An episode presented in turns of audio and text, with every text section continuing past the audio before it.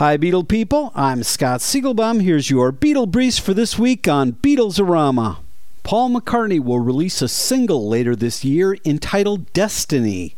What makes this song unique is it's the theme song to a new video game of the same name. The song is fully orchestrated and was produced at Abbey Road Studios with Giles Martin at the helm.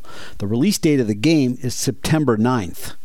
The Beatles' iconic film A Hard Day's Night is now available for streaming on Hulu Plus.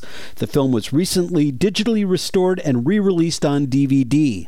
As we mentioned earlier, John Lennon Icon and Ringo Starr Icon, both compilation CDs featuring their solo material, will be released on September 9th on Universal.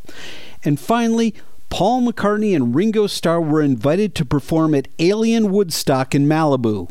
The show is being put together by a UFO expert who wants extraterrestrials to reveal themselves and make their presence known.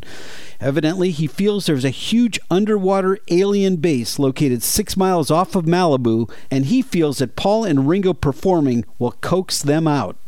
As of now, Paul and Ringo have not responded to the invitation.